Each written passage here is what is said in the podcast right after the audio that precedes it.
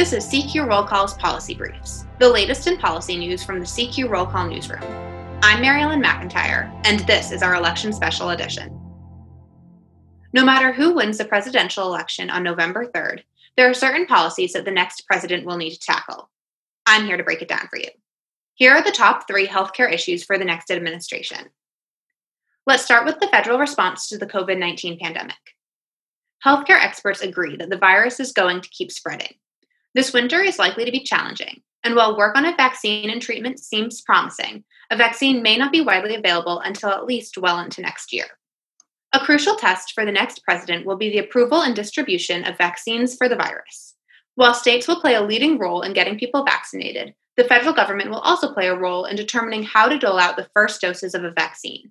Federal officials will approve a vaccine, although the first could be considered before the next president is sworn in.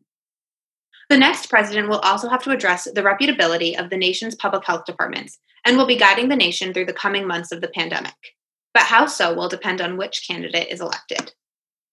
Finally, there is health insurance coverage, an issue that's become more acute since more people have lost their jobs during the pandemic, and with that, some have lost their employer sponsored health insurance. Healthcare costs, including for prescription drug prices, remain a concern for voters, and the next administration is expected to keep a focus on them.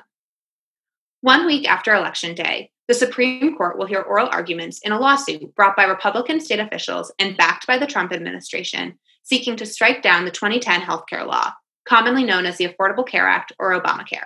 If the Supreme Court strikes down all or some of the law, the next administration could try to restore parts of it so that people don't lose their health insurance coverage. I'm Mary Ellen McIntyre with CQ Roll Call.